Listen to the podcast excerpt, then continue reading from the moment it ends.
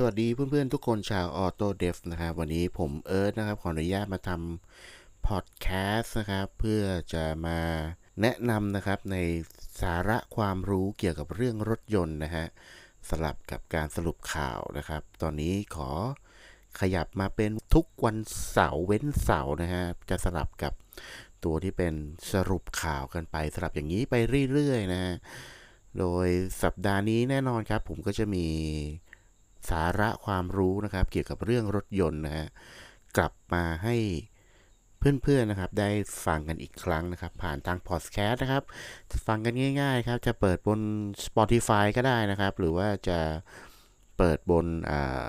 Apple Podcast ก็ได้นะฮะ ก็อย่าลืมกดติดตามช anel ของ Autodev ทั้ง 2 ที่ด้วยนะครับ ที่ไหนก็ได้นะครับ ไม่ว่าจะเป็นบนพอดแคสต์ที่เป็น Spotify นะฮะหรือว่าจะเป็น Apple Podcast ก็ได้นะฮะ ได้ทั้งคู่นะฮะ เอาลงในส่วนของ YouTube ไปด้วยนะฮะโดยสัปดาห์นี้นะครับเราจะขอ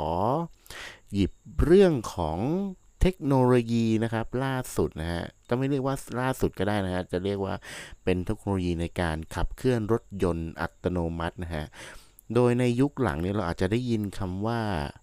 รถยนต์ขับเคลื่อนอัตโนมัตินะฮะหรือว่า autonomous car นะครับกันค่อนข้างบ่อยนะฮะโดยเฉพาะช่วงหลังที่เราได้ยินคำนี้เนี่ย ก็เพราะว่าการมาของรถยนต์ไฟฟ้าอย่างเทสลานั่นเองนะฮะ ที่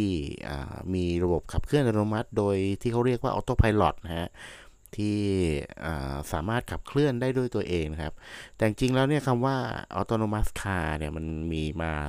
ก่อนตัวที่เป็นเทสลาด้วยซ้ำนะฮะ จะมีการแบ่งเลเวลนะฮะ ออกเป็นหลายๆเลเวลนะฮะ เป็นมาตรฐานเดียวกันทั้งโลกนะฮะ ตัวนี้เนี่ยถูกกำหนดขึ้นมานะฮะ โดย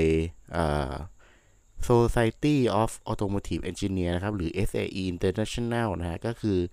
หน่วยงานเดียวกับที่แบ่งเกรดน้ำมันเครื่องที่เราได้ยินทุกวันนี้เนี่ยเช่น SAE 0 W 20อันนี้ก็คือหน่วยงานเดียวกันนะฮะ เป็นผู้กำหนดระบบอ่าเรียกว่าเลเวลของ Autonomous Car หรือว่าระบบขับเคลื่อนอัตโนมัติตัวนี้เอาไว้นะฮะ ซึ่งจะมีทั้งหมดนะครับ 6 ระดับนะฮะ เดี๋ยวผมขอไล่ไปเลยนะฮะ ตั้งแต่ เริ่มต้นนะฮะในระดับแรกนะฮะเขาเรียกว่าเลเวลศูนย์นะฮะหรือแปลว่า no automation นะฮะซึ่งระบบนี้ก็คือหมายความว่าไม่มีระบบอัตโนมัติใด ๆ ทั้งสิ้นนะฮะไม่ว่าจะเป็นพวงมาลัยเบรกคันเร่งอะไรพวกนี้นะฮะจะต้องเป็นมนุษย์ในการควบคุมมันเองทั้งหมดนะฮะเรียกได้ง่ายว่าตั้งแต่ Ford Model T สมัยตอนยุคแรกนะฮะตั้งแต่ที่ รถยนต์เริ่มได้รับความนิยมตั้งแต่สมัยนู้นเลยปี 1900 กว่านี่ต้นๆนนะฮะ อันนั้นก็ถือว่าเป็นเลเวลศูนย์ก็คือไม่มีระบบอัตโนมัติใดทั้งสิ้นนะฮะ จนมาถึงปัจจุบันนะก็ยังมีอยู่หลายๆ รุ่นนะฮะที่ไม่มีระบบอัตโนมัติใดๆทั้งสิ้นนะฮะ ยังเป็น no automation อยู่ อันนี้ก็คงเข้าใจง่าย ๆ นะฮะ เอาเป็นว่าถ้าไม่มีระบบอัตโนมัติอะไรเลยนะฮะในรถรุ่น เรียกว่ารุ่นเริ่มต้นทั้งหลายนะฮะในปัจจุบันเนี่ยหลายๆ รุ่นก็ยังเป็นระบบนี้อยู่นะฮะอะขยับขึ้นมานะครับ อีกระดับหนึ่งนะฮะ ก็คือ SAE Automation Level 1 นะฮะ หรือว่า Driver Assistant นะฮะ แต่ว่ายังมีวงเล็บว่า Hands On อยู่นะฮะ ตัวระบบนี้เนี่ยจะมีระบบอัตโนมัติเข้ามาช่วยนะมันคือกึ่งช่วยคนขับขี่ในการขับรถนะฮะ จะเข้ามาช่วยนะครับ เรียกว่าเหมือนกับการผ่อนคลายเข้ามาช่วย supportการขับรถของเรานะครับ ให้มันมีความสะดวกสบายมากขึ้นนะฮะจะมีอะไรบ้างนะฮะก็เริ่มต้นยกตัวอย่างง่ายๆนะฮะอย่างพวกระบบ Adaptive Cruise Control นะฮะก็คือตัวระบบควบคุมความเร็วอัตโนมัติแบบแปรผัน หมายถึงว่าเราสามารถตั้งความเร็วของรถยนต์ตามที่เราตั้งเอาไว้ได้นะฮะ แล้วตัวระบบนี้สามารถเปลี่ยนความเร็วได้ โดยอัตโนมัติ โดยที่เราไม่ต้องไปยุ่งกับมันนะฮะ อันนี้ก็จะถือว่าอยู่ในเลเวลหนึ่งเหมือนกันนะครับ lane keeping คืออะไรก็คือการที่รถคอยควบคุมพวงมาลัยให้อยู่ในเส้นทาง เช่น ถ้ารถมันเริ่มเอียงเอียงขวาออกไปทางเลนด้านนอกแล้ว มันก็จะถูกขยับกลับเข้ามาในส่วนของกลางเลนได้อีกครั้งเนี่ย อันนี้เขาเรียกว่าเป็นเลเวลหนึ่งนะฮะ แต่พวกนี้ จะทำงานได้โดย คนขับจะต้องต้องมีการจับพวงมาลัยอยู่นะฮะก็คือมันแค่เข้ามาช่วยเฉยๆนะฮะให้เราขับรถได้สบายมากขึ้นเท่านั้นเองนะฮะพวกนี้จะถือว่าเป็นเลเวลหนึ่งคนยังต้องขับนะฮะต้องมองเส้นทางนะครับ แล้วก็พร้อมที่จะเข้าไปควบคุมแทนระบบเนี้ยตลอดเวลา เพราะว่าระบบพวกนี้มันเรียกว่ามันแค่เข้ามาประคองเข้ามาช่วยเฉยๆนะฮะไม่ได้มา ขับให้เราโดยตรงนะฮะดังนั้นก็ถือว่าเป็น driver assistant นะฮะ ก็หรือว่าเป็นเลเวลหนึ่งนั่นเองนะครับ เป็นระบบขับเคลื่อนอัตโนมัติแบบเลเวลหนึ่งนะฮะ ขยับมานะครับ สู่เลเวล2นะฮะ โดยอันเนี้ยเขาเรียกว่า partial automation นะฮะ หรือว่า hand off หมายความว่าอาจจะมีบางจังหวะนะครับที่ผู้ขับขี่ อาจจะไม่ต้องสัมผัสพวงมาลัยก็ได้นะฮะอันนี้คือเลเวล2ครับ จริงๆเนี่ยระบบตัวนี้จะคล้ายๆกับเลเวล1นะฮะคล้ายๆกับเลเวล1แต่ว่ามันจะทำงานได้ลักษณะแบบ advance มากขึ้นนะฮะตัวระบบนี้มันจะเป็นการสามารถทำงานพร้อมกันตั้งแต่ 2 อย่างขึ้นไป เดี๋ยวผมถอยกลับไปที่เลเวลหนึ่งนิดนึงคือเลเวลหนึ่งเนี่ยจะมีคำนิยามไว้ว่าระบบ 2 ระบบจะไม่ทำงานพร้อมกัน นะฮะแสดงว่ามันจะทำงานได้ทีละอย่าง อันนั้นคือเลเวลหนึ่งแต่พอเลเวลสองปั๊บมันสามารถควบคุม2องอย่างให้มันทำงานได้พร้อมกันนะฮะอย่างเช่นอะไรอย่างเช่น ถ้าใครเคยขับตัวที่เป็น Volvo ครับ ใน Volvo เนี่ยจะมีระบบ Pilot Assist นะฮะ Pilot Assist เนี่ย เมื่อเราเปิดการทำงานปั๊บ ตัวระบบ Adaptive Cruise Control หรือระบบควบคุมความเร็วอัตโนมัติแบบแปรผันเนี่ย จะทำงานพร้อมกันกับตัวที่เป็นระบบควบคุมพวงมาลัยให้อยู่ในเลนนะฮะ บอกอย่างนี้หมายถึงไง เมื่อเราปล่อยให้รถมันทำงานเองนะฮะ เปิดระบบนี้ปั๊บ รถมันจะวิ่งไปตามความเร็วที่เรากำหนดไว้ และเมื่อข้างหน้ามีรถนะฮะ ที่ความเร็วไม่ถึงที่เราตั้งไว้ มันก็จะชะลอวิ่งเหมือนเราขับเองนะฮะและพวงมาลัยเนี่ยมันจะหมุนไปตามเส้นทางมันก็จะเกาะเลนนะฮะเส้นตัวเส้นจราจรเนี่ยเมื่อเส้นจราจรโค้ง มันก็หมุนพวงมาลัยตามไปด้วยนะฮะซึ่งระบบนี้เนี่ยจริงอยู่ครับว่ามัน จะ hand off ได้ก็คือเราสามารถปล่อยมือได้นะครับ แต่ระบบอะมันก็ยังต้องการให้คนเนี่ยพร้อมเสมอที่จะเข้าไปควบคุมแทนในกรณีที่ระบบบอกว่าเฮ้ยต้องมีคนอยู่นะ อย่างในวอลโวเองเนี่ย ถ้าเราปล่อยมือนะฮะสักประมาณสักห้าวินาที 6 วินาทีเนี่ย เมื่อระบบสัมผัสได้ว่าเราปล่อยมือเนี่ย มันจะแจ้งทันทีว่าให้เราเข้าจับเอามือจับพวงมาลัยเพราะไม่อย่างนั้นมันจะตัดการทำงานนะฮะฉะนั้นเราก็ต้อง เอามือไปจับพวงมาลัยประคองไว้เลยนะฮะเพียงแต่ว่าขับไปเราก็ไม่ต้องสนใจอะไรมองเส้นทางอย่างเดียว ดูว่าซ้ายขวามันมีอะไรรถเข้ามาหรือเปล่านะฮะถ้ามันมีเข้ามาเราก็พร้อมที่จะหมุนหนีหรืออะไรก็ได้นะในกรณีที่มันเป็นเหตุฉุกเฉินนะแต่ถ้าเกิดเป็นขับไปตามปกติมีรถแทรกเข้ามาอะไรก็ปล่อยให้รถมันทำงานของมันไปเองก็ได้นะเราก็แค่ประคองแล้วก็คอยดูอย่างเดียวนะครับ อันนี้ก็คือเลเวล2นะฮะหรือว่า hand off นะฮะ ขยับต่อมาที่เลเวล3นะฮะเลเวล3เนี่ยเขาเรียกว่า conditional automation นะฮะ หรือว่า eyes off แปลว่า พอถึงเลเวลเนี้ย เราจะไม่มองเส้นทางก็ได้นะฮะ อันนี้เริ่มก้าวไปอนาคตมากขึ้นแล้วนะฮะ ซึ่งตัวนี้เนี่ย ปัจจุบันน่ะ เราก็จะมีให้เห็นแล้วนะฮะ อย่างเช่น ระบบออโต้พายโของ Tesla ตัวนี้ทำได้นะแต่แต่นะฮะต้องบอกว่าทางเทสลาเทสลาเองก็จะบอกว่ายังไงคนก็ยังต้องอยู่ตำจะจำตำแหน่ง แล้วก็มองเส้นทางอยู่ดีนะฮะก็พร้อมต้องพร้อมเข้าไปนั่นเข้าไปควบคุมรถได้เสมออยู่ดีแต่ในความเป็นจริงแล้ว ระบบมันสามารถให้เราหลับตาได้เลยนะฮะมันคือเราจะอ่านหนังสือหลับตา แต่อย่าพึงขนาดหลับนะฮะเหมือนกับว่าเราก็สามารถจะเหลือบตาขึ้นมามองเส้นทางแล้วก็กลับไป มองหนังสือต่อก็ได้อะไรเงี้ยเป็นต้นนะฮะก็ในระดับนี้ครับมันจะเรียกว่าเพิ่มความสามารถของระบบอัตโนมัติให้มากขึ้นมาอีกนะฮะไม่ว่าจะเป็นการควบคุมคันเร่งนะฮะควบคุมพวงมาลัย การวิธีการเปลี่ยนเลนนะฮะการเบรกการจอดเข้าซองอะไรพวกนี้ฮะมันจะทำหน้าที่ของมันเองโดยอัตโนมัตินะฮะแต่มันอย่างที่บอกครับมันจะไม่ทำงานร้อยเปอร์เซ็นต์นะฮะดังนั้นเนี่ยมันจะต้อง การให้มีคนอยู่ในตำแหน่งที่คนขับอยู่นะฮะคนขับอาจจะต้องทำการเช่นอะไรเปลี่ยนเกียร์อะไรพวกนี้นะฮะแล้วก็พร้อมที่จะควบคุมไปมือไปจับพวงมาลัยอยู่ตลอดเวลาอะไรเงี้ยครับผมแต่นะฮะแต่นะฮะต้องบอกว่ายังไม่มีประเทศไหนดีกว่านะฮะที่อนุญาตให้คนสามารถขับรถแล้วทำพฤติกรรมแบบนี้ได้ ซึ่งแปลว่าอะไรครับ หมายความว่า คุณไม่สามารถละสายตาออกจากเส้นทางได้นะ ถ้าคุณมีพฤติกรรมเช่น คุณนั่งหลับ ขณะให้ปล่อยให้รถมันขับไปเนี่ยคุณผิดกฎหมายนะ หรือว่าคุณไปนั่งด้านข้าง แล้วให้ตรงที่ตำแหน่งคนขับไม่มีก็ไม่ได้นะดังนั้นเนี่ยก็ต้องคงต้องเป็นคนอยู่ดีนะที่ยังพร้อมที่จะเข้าไปควบคุมตัวรถตลอดเวลานะฮะเรียกว่าป้องกันอันตรายนั่นเอง ตัวนี้เนี่ยคาดว่ายังมี หลาย ๆ ประเทศนะก็น่าจะมองในส่วนของตรงนี้แล้ว ถ้า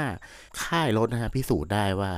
คุณสามารถทำระบบที่ปลอดภัยออกมาได้จริง ๆ นะฮะ ก็คาดว่าจะน่าจะมีกฎหมายตัวนี้ออกมาได้นะ แต่เรายังจะเห็น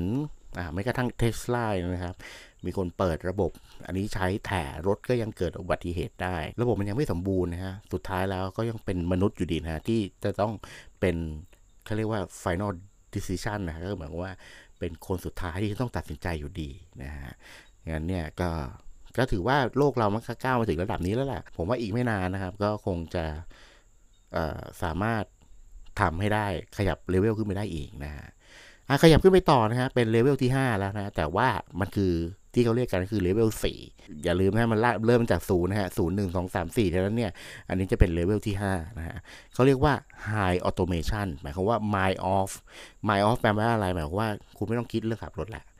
อ่า ระดับนี้คือคือคือคุณไม่ต้องคิดเรื่องขับรถเลยนะฮะรถจะยังมีตัวคอกพิทที่เป็นพวงมาลัยนะฮะ ตัวคันเร่ง มีตัวเกียร์อยู่เหมือนเดิมนะฮะ แต่นะฮะ คุณไม่ต้องใส่ใจการขับเลยก็ได้นะฮะ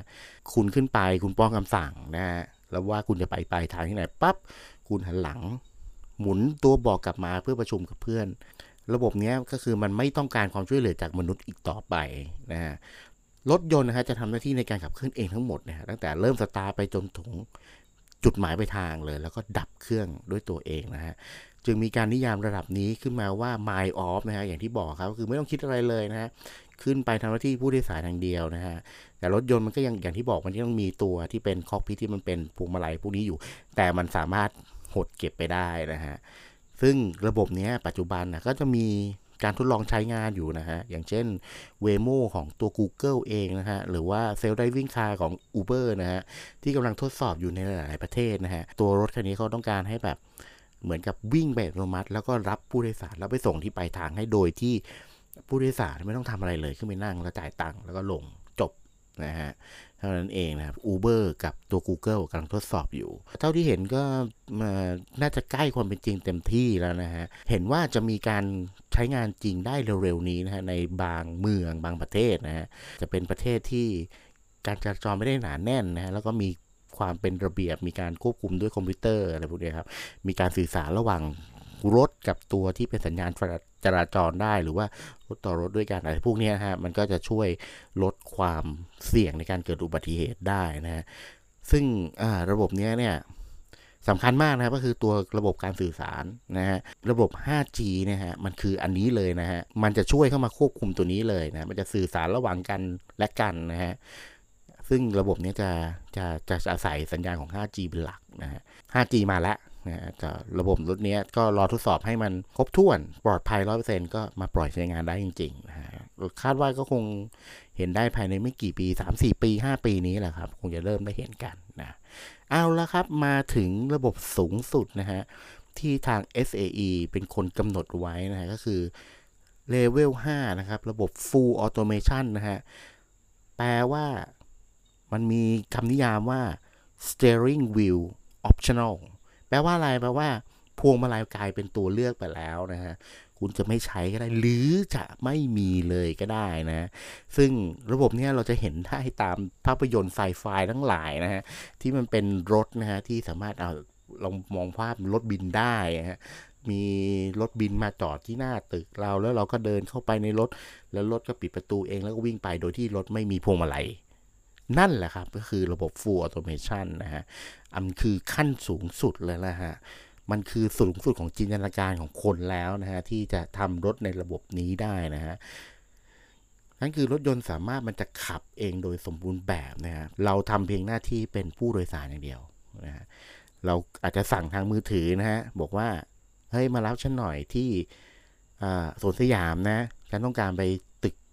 สีลมสมมุตินะฮะ กดปั๊บปึ้ง ก็จะมีรถมาจอดที่หน้าเลยสยามปั๊บหน้าบ้านคุณเลย คุณเดินขึ้นประตูปิดคุณสามารถหลับ สามารถนอนคุยกับเพื่อนโทรโทรศัพท์ คุณจะดูโทรทัศน์ดูไม่รู้อะทำอะไรก็แล้วแต่ รถก็จะวิ่งของมันไป โดยที่ไม่มีพวงมาลัย ไม่มีคันเร่ง ไม่มีเบรกอะไรทั้งสิ้นนะฮะ ตัวนี้เนี่ยเราทำหน้าที่โดยสารเพียงอย่างเดียว การออกแบบตัวรถก็จะไม่ได้เน้นออกแบบให้มันเป็นรถ นะมันจะออกแบบให้เป็นเหมือนห้องโดยสาร หรือเรียกว่าอะไรเป็นห้องเป็นห้องรับรองแขกคนสำคัญอะไรเงี้ยอาจจะเป็นเบาะที่แบบเป็นเบาะเป็นโต๊ะกลมประชุมก็ได้ หรือว่าอาจจะเป็นเหมือนหันหน้าก็หาการอะไรเงี้ยพวกนี้ก็ได้นะฮะ การขับเคลื่อนนะระบบสูงสุดนะครับ หรือ full automation วงเล็บนะฮะ steering wheel optional นะฮะนี่คือ 6 เลเวลนะครับ ของรถยนต์ ขับเคลื่อนอัตโนมัติ autonomous car นะฮะ ผมว่าปัจจุบันเนี่ยยังเรายังอยู่ในส่วนของแค่ hand on นนะ เพราะว่าตัว hand off เนี่ยเรายังยังมีน้อยมีน้อยน้อยถึงน้อยมากนะฮะ มีอยู่เพียงไม่กี่รุ่นเองที่ทำได้นะฮะแน่นอนว่า no automation ก็ยังมีนะฮะ คงต้องปรับกันไปครับ ว่าเทคโนโลยีมันมานะครับและเมื่อวันหนึ่งที่มันผลิตได้เยอะนะฮะในเชิงอุตสาหกรรม ราคามันก็จะถูกลง และมันก็สามารถไปติดตั้งนะฮะในรถยนต์ได้ในหลาย ๆ รุ่นนะฮะโดยที่ไม่ต้องเพิ่มราคารถยนต์นะฮะพวกนี้มันจะช่วยในส่วนของที่เป็นลดอุบัติเหตุได้นะ เช่นระบบเตือนการชนด้านหน้าและเบรกอัตโนมัติ นี่คือระบบอีกระบบหนึ่งนะฮะที่ที่ถือว่าเป็นระบบออโตเมชันเหมือนกันนะฮะ ตัวนี้เนี่ยมันก็จะช่วยลดความรุนแรงนะฮะ หรือแม้กระทั่งหยุดการเกิดตัวอุบัติเหตุได้โดยซ้ำนะฮะ งั้นเนี่ย ระบบพวกนี้เนี่ยสำคัญนะในการเลือกซื้อรถยนต์ในแต่ละครั้งนะครับ การเพิ่มเงินนิดหน่อยนะเพื่อให้ได้ระบบพวกนี้มาเนี่ยมันจะช่วยให้คุณเนี่ยลดความเสี่ยงในการเกิดอุบัติเหตุได้นะฮะอย่าลืมนะว่าชีวิตเรามีชีวิตเดียวนะฮะเงินยังหาเพิ่มได้นะแต่ว่าชีวิตเรามีชีวิตเดียว แม้กระทั่งแขนขาเนี่ยเราก็มีอยู่อันเดียว เราไม่สามารถต่อใหม่ได้นะฮะถึงแม้เราจะมีแขนเทียมขาเทียมก็ตามนะดังนั้นเนี่ยการหลีกเลี่ยงในการเกิดอุบัติเหตุ ให้ได้มากที่สุดเนี่ย ถ้าคุณมีทรัพยากรพอ แนะนำให้เพิ่มเงินเราซื้อนะฮะ เพราะว่าอย่างที่บอกครับ ชีวิตนี้มีชีวิตเดียวนะครับ อันนี้ก็เป็นพอดแคสต์ครับในสัปดาห์นี้ครับสำหรับสาระความรู้นะฮะส่วนครั้งหน้าเนี่ยจะเป็นเรื่องอะไรครับก็อย่าลืมนะฮะกดตัว subscribe ในส่วนของที่เป็นพอดแคสต์ ช anel ของ Autodev นะครับ ไม่ว่าจะเป็นช่องทางของ Spotify นะครับ หรือว่า Apple Podcast นะฮะหรือบนช anel YouTube ของ Autodev ด้วยเช่นกันนะครับรับรองว่าคุณจะได้รับทราบข่าวนะครับ รถยนต์นะครับ การทดสอบรถยนต์ และความรู้เกี่ยวกับเรื่องรถยนต์เชกเช่นเดียวกับวันนี้นะครับสำหรับวันนี้นะครับ ผมเอิร์ธนะครับ ต้องขอลาไปก่อนแล้วนะครับ แล้วพบกันครั้งหน้าครับ สวัสดีครับ